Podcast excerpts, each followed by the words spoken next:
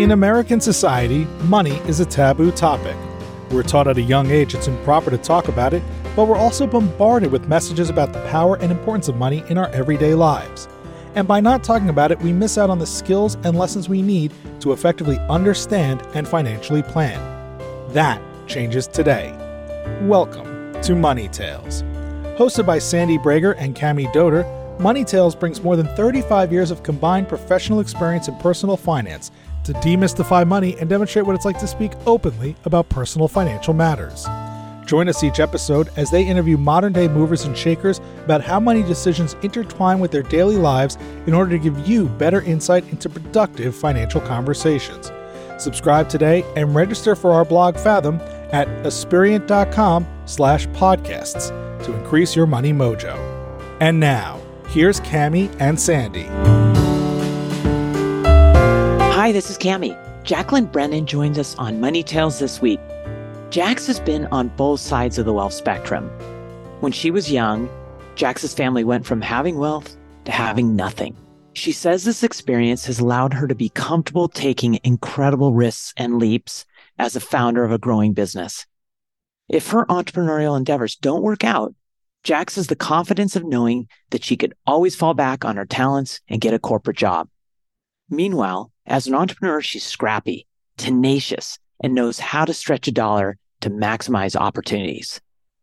Today, Jax is the CEO and co-founder of Feely, a female mastermind membership community focused on educational masterclasses, accountability, peer-to-peer mentorship, leadership advancement, and funding opportunities for early stage female founders. Her background is in fashion, where she designed Serena Williams' first jewelry collection, launched multiple ready to wear collaborations with Lord & Taylor and Bloomingdale's, and executive produced the documentary series Connecting Thread for Refinery 29. Hi, this is Sandy. Here are three key Money Tales conversation topics Jax hits on in this conversation. First, the importance of surrounding yourself with other people who have superpowers different than your own.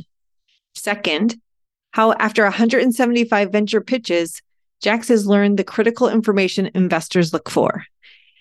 It's about the founder, knowing your numbers, and being confident with your approach. And third, making asks are the most essential thing business owners can do.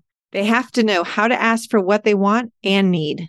We hope you share this episode with a friend and please subscribe to Money Tales on your favorite podcast platform. Now, on to our conversation with Jacqueline Brennan. Hi, Money Tales listeners. We're here for another great conversation with our guest today. Sandy, before we go there, any interesting money thoughts or ideas you've had of late? Cami, I've really been paying keen attention to how my family and I are spending money. We've been in a high inflation environment for over a year. It looks like maybe inflation has hit its peak, but I've noticed there are things that we've held back on spending money on, and we've been replacing those items with other less expensive things. What's an example? Travel. Oh, geez. Yes. Which is a, a big, important part of our lives. We love to travel, but it's so expensive right now. And we've been modifying. We've been traveling to closer destinations, destinations where we know folks. And it's not so much from a budgetary standpoint, but I realized it's more from a mental framework standpoint because the cost of hotels and plane flights are just so much more expensive than I'm used to that it just feels wrong. And I keep comparing the cost of staying in a hotel for a week to our monthly mortgage. And I don't know, it's it's really weird mental math. That is the wealth planner in you for sure. It's holding me back. How about you, Cami? Have you noticed any changes in spending related to inflation? The answer is yes. I don't know if I've made any intentional decisions saying, oh, it costs this much relative to my budget. We were thinking of going to Ireland for some time with my mother in law. And we decided we were going to postpone. That's such an important trip, but we decided we'd postpone because we are hoping that things do settle down. And if we wait a couple months, we'll be more reasonable. So I guess that is one, but I didn't apply it to my mortgage. Don't go there. Well, maybe our guest has some thoughts on this topic as well. I'd like to welcome Jax Brennan to the Money Tales podcast. It's great to have you. Thank you both so much for having me. I'm excited to be here today. Jax, would you introduce yourself? In doing so, would you share a couple pivotal moments that happened to you that really impacted who you are today? Absolutely. So I started my career working in fashion as a creative director, working in the corporate fashion industry, mostly in jewelry and then into women's ready to wear. After doing that for so many years, I really had a yearning to be an entrepreneur, a founder, to go all in on an idea and something I was passionate about. And in 2018, I left my corporate job and I started a tech company with a few male partners. It was a SaaS B2B software for the fashion industry. And we had a really hard time. The company winded up folding. We raised a bunch of capital had a hard time managing our burn rates as a startup and I winded up walking away from the business. That failure I'd say fail forward led me to doing what I'm doing today, which is Feely, which stands for tribe in Greek and family in Latin.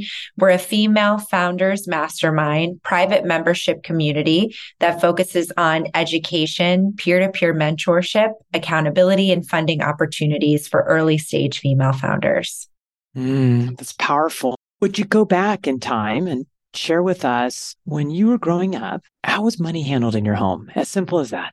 I have a really interesting relationship with money because, to be quite honest with you, I grew up having a lot of it. My father worked on Wall Street in private markets. In 2008, when the market crashed, my father had a heart attack and we winded up losing everything. So I have been on both sides of the spectrum, having wealth and having nothing. And that's even happened in my own personal journey in my own life, having wealth, creating wealth from a corporate role that was really high paying to being a startup founder, giving everything up up going back to nothing. So money and myself, we have an interesting relationship, but I'm going to speak that I am attracting abundant money and it's coming to me and it's flowing easily because I do believe that our money mindset is very important and how we, um, our relationship with money and how we handle it.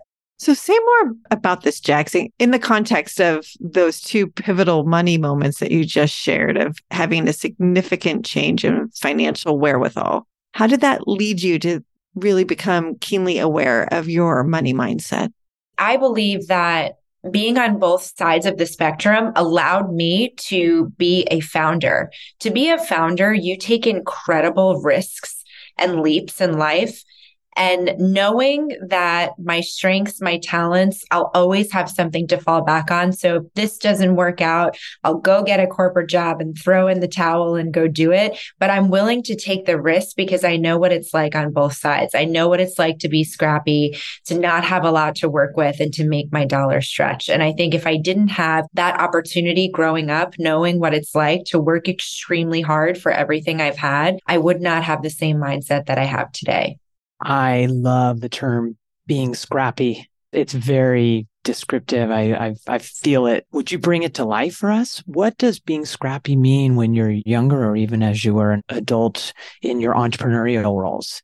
So, being scrappy, I'll kind of go back to my fashion career. I did five unpaid internships and worked extremely hard to get my first role as a corporate creative director at a young age, at about 26 years old. And everyone said, Well, how did you do that? You know, that seems so young. You didn't put in your dues. I started working when I was 13 years old with my first job. So I have always worked extremely hard and rolled up my sleeves. Being scrappy, uh, when I did start working in fashion, I couldn't afford it. I looked at the women around me and I did not come from at that time a family that had endless money where I can go out and buy these clothes and feel great showing up to work every day in the latest outfit. So I started a blog 13 years ago. It was called Blazers and Bellinis. And through my relationships, through my partnerships, I was able to garner in trade for everything that I needed because I couldn't financially afford it. So I knew that if I was able to highlight brands, to give them marketing opportunities and to build community, I would be able to find my way. I used that throughout my whole life, throughout my whole career, finding creative ways to create partnerships and elevate people so that everybody wins, even if I don't have the financial wherewithal to do so. It's a great example that really brings Scrappy to life, Jax. Tell us about your relationship with money today. What's it like? Yeah. So again, it's something real, just to be honest, it's something really interesting, especially in the world that I live in, in the startup world. I'm in the position where we are growing and scaling at such a rapid pace with Feely, but I don't have the financial resources that I need to support the demand, which again, this is going to pull in a little bit of statistics. Only 2.5% of women are getting venture funded, less than 1% to non white women. So I look at the, the startup landscape and I see all of these tech companies. Now we're seeing we're in a bear market and we're seeing how tech companies and inflation and how crypto just really crashed burned. And all of the social media channels are having some discrepancies now. So we're looking at this and how easy it is for funding for these men.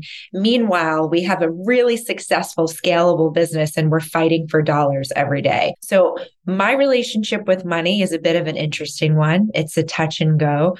I'm doing my best to attract more of it, but I'm also realizing that when we look at the landscape of what's happening in today's world with inflation and the market we're currently in, there is a big piece of me that's been kind of holding back and pulling the reins, kind of what you were mentioning, Sandy. How do we do less with more? And I think this is something we're really good at as women, doing less with more because we've had to most of our lives.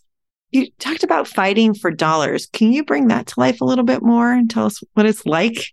It's challenging. Raising capital in general is challenging, especially as a woman of color or a Latina woman. It's quite challenging in today's world. Investors are starting to close their investment dollars. Everybody is being extremely conservative in terms of investment because of everything that's been happening for Bitcoin and crypto and NFT. The market was really oversaturated for a long time. The trends that I am seeing in terms of investment, people are investing in impact and sustainability and community, which is good news. So we're seeing that investors are still giving back to things that are going to help our world, our society, and really focusing on next gen, the next generation of founders.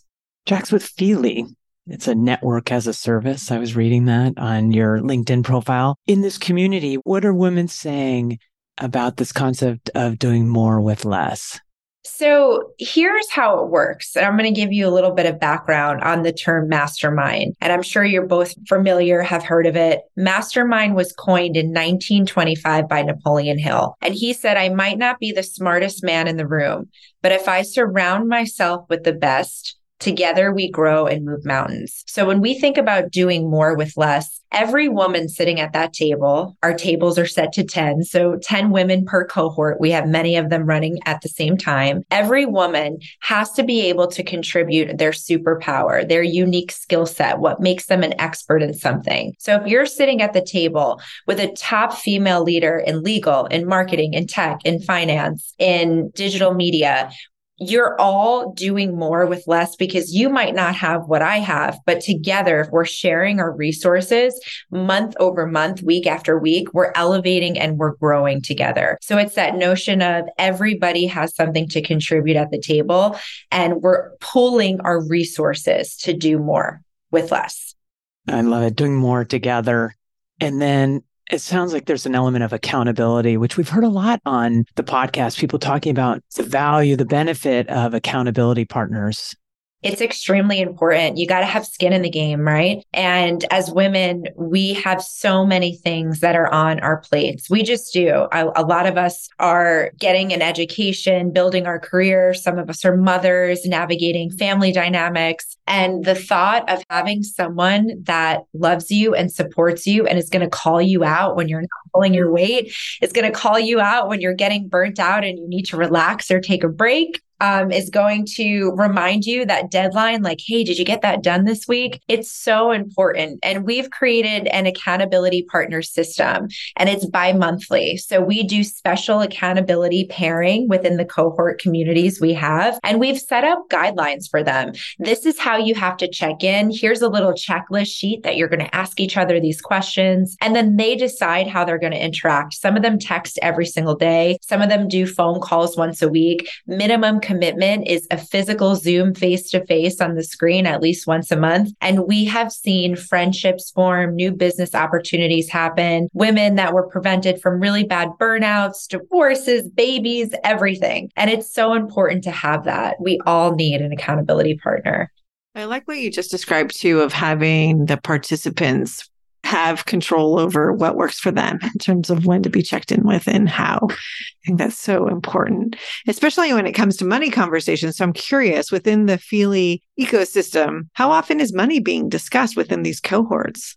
Every day.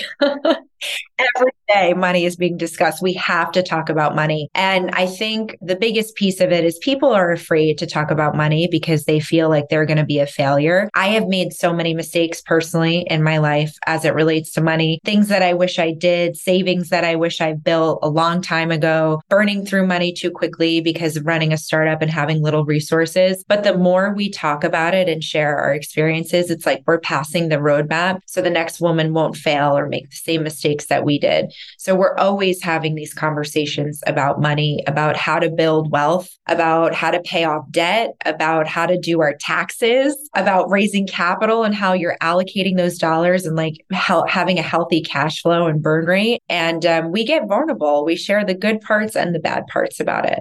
You mentioned just a, a, little while ago that you've had some money failures in your life. And I'm curious, what do you consider a money failure? And would you share one with us and what you learned from it? Yeah, absolutely. Um, so in my corporate role, I built up a 401k account. And I wish I rolled it over into a Roth IRA so much sooner. I wish I invested that money, but there came a point in my business where things were so tight and I was in between, you know, major events and things were happening and we needed capital quickly and I wasn't able to raise it. So I've actually put my personal 401k savings into my startup, which you hear a lot as founders, early stage startup founders. This is a very common theme, but I do wish that I did it a little bit differently. And I think it's a good learning lesson. I think I can share with other founders who pivot from corporate to starting a company, the options that you have in a Roth IRA and how you can even translate that into giving shares for your employees or using those dollars in other ways for your startup business.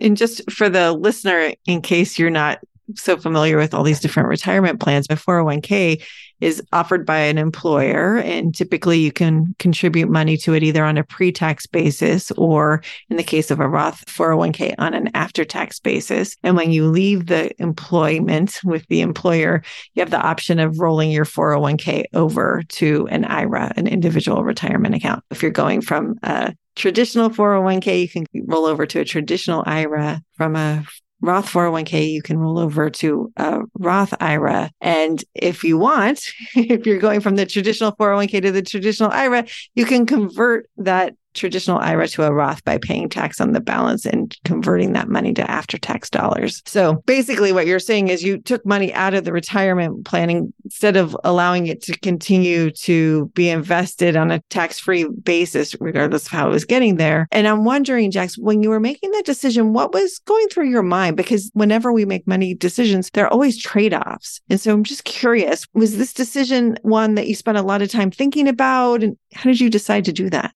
Yeah. So it was a tough one because I knew that I would be slammed in tax, not only for taking it out early, but because of my age. And it wasn't even a long hard decision. It was there was no option. There was bills that have to be paid. People rely on me for salaries my employees. And when you are a founder and you're all in in your company sometimes you have to make those really tough decisions even if it affects you personally I knew that I had to give it all the thought, but it was a tough one. And I know a lot of people could relate to that decision who've been in, in my shoes before. But I think it's a testament that you really have to believe in your business and what you're doing.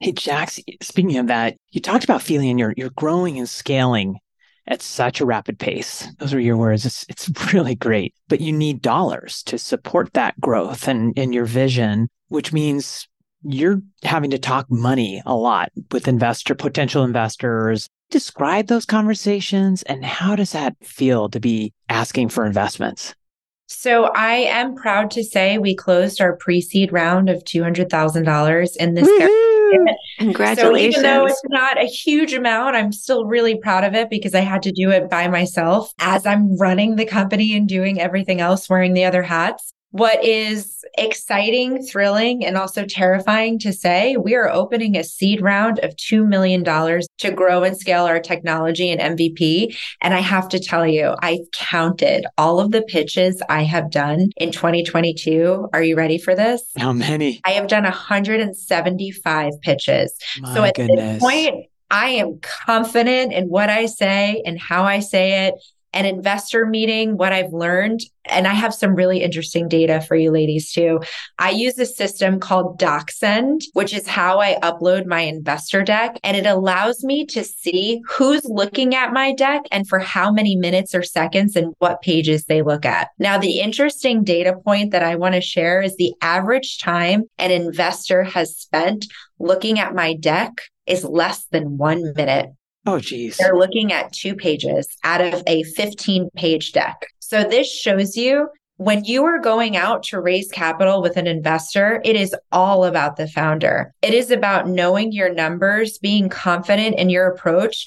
Nobody wants you to sit there and review slides on Zoom. They want to hear what's the business proposition? How big is the market? How are you going to make the money? What are the dollars being used for? And that's it. So I feel like at this point, I have spent so much time pitching and talking about money that I am confident and comfortable going after my institutional raise. That's fantastic. Jax, I'm curious early on in the year, maybe when you're on pitch number two or three as opposed to 175, what was it like after you made the pitch? And especially in situations where, where you got the big no.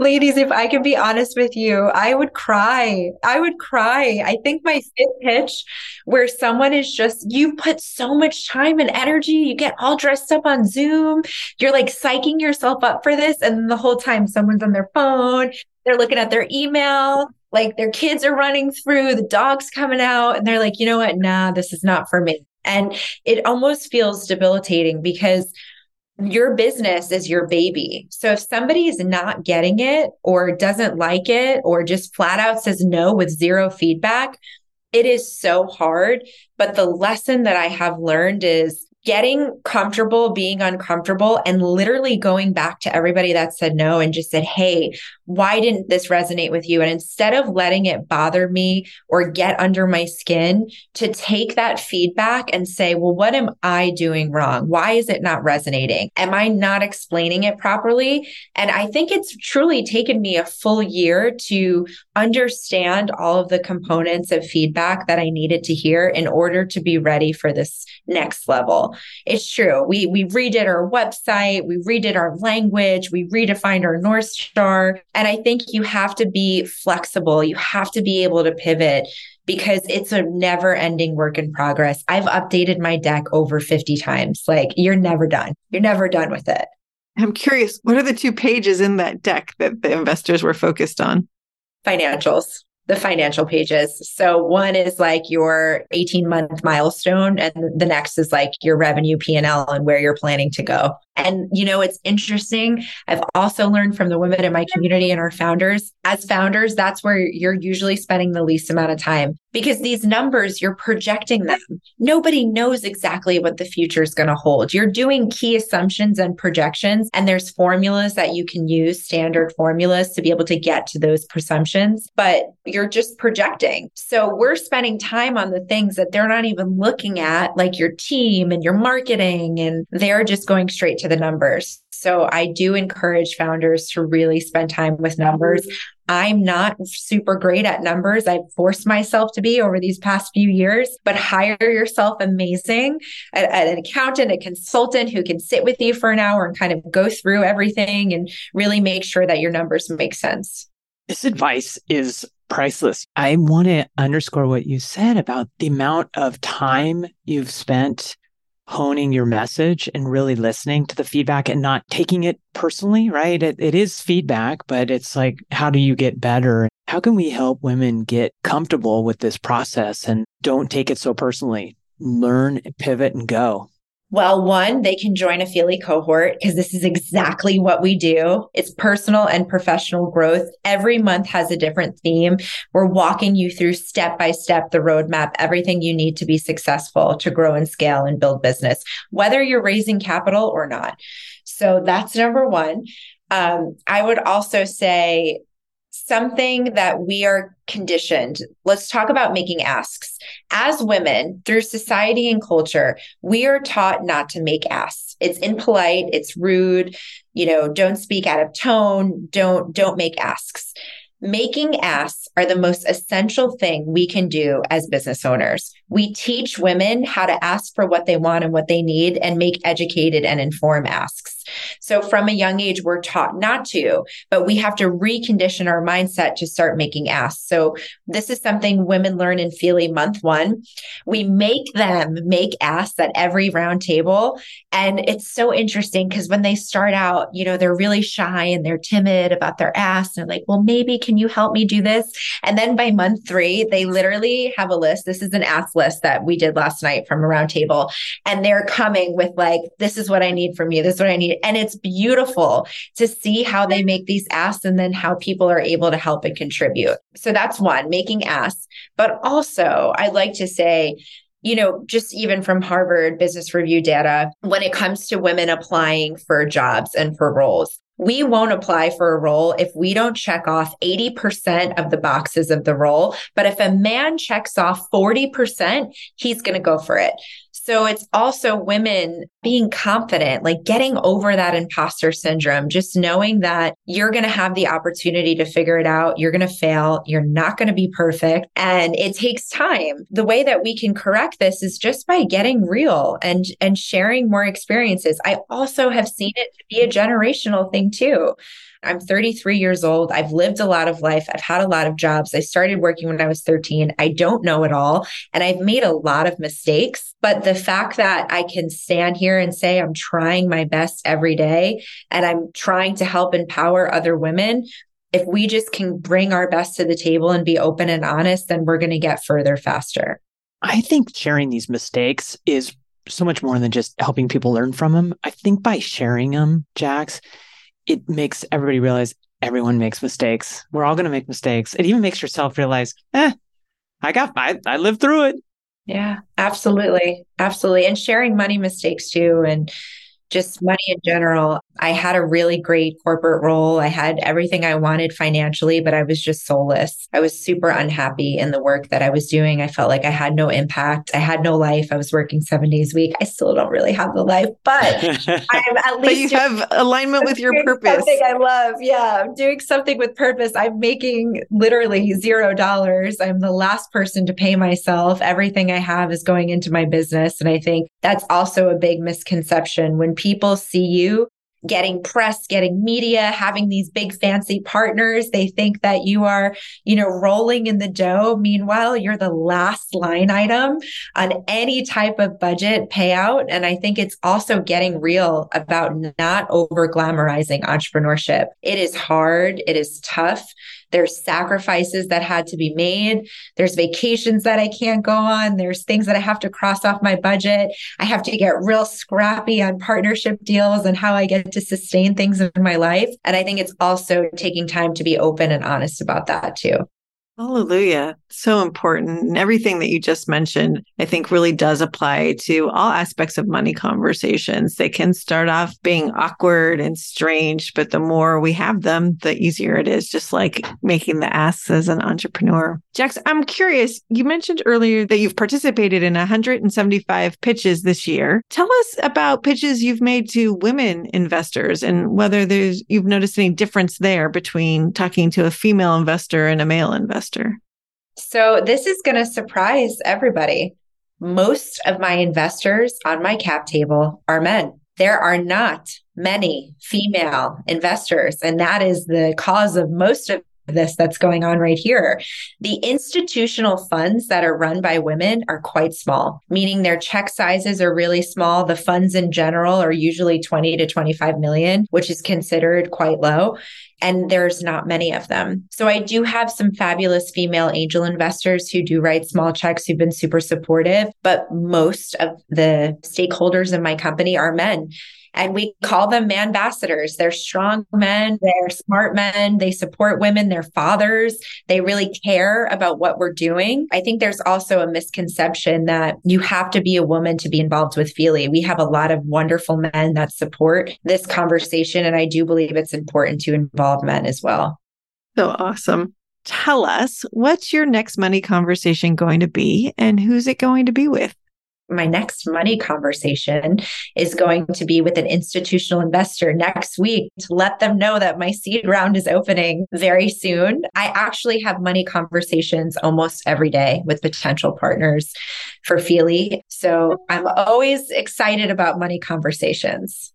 Jax, I'm so excited for you. I'm excited for the Feely community. There's going to be a lot of benefits for all of us as a result. And thank you so much for joining us on the Money Tales podcast.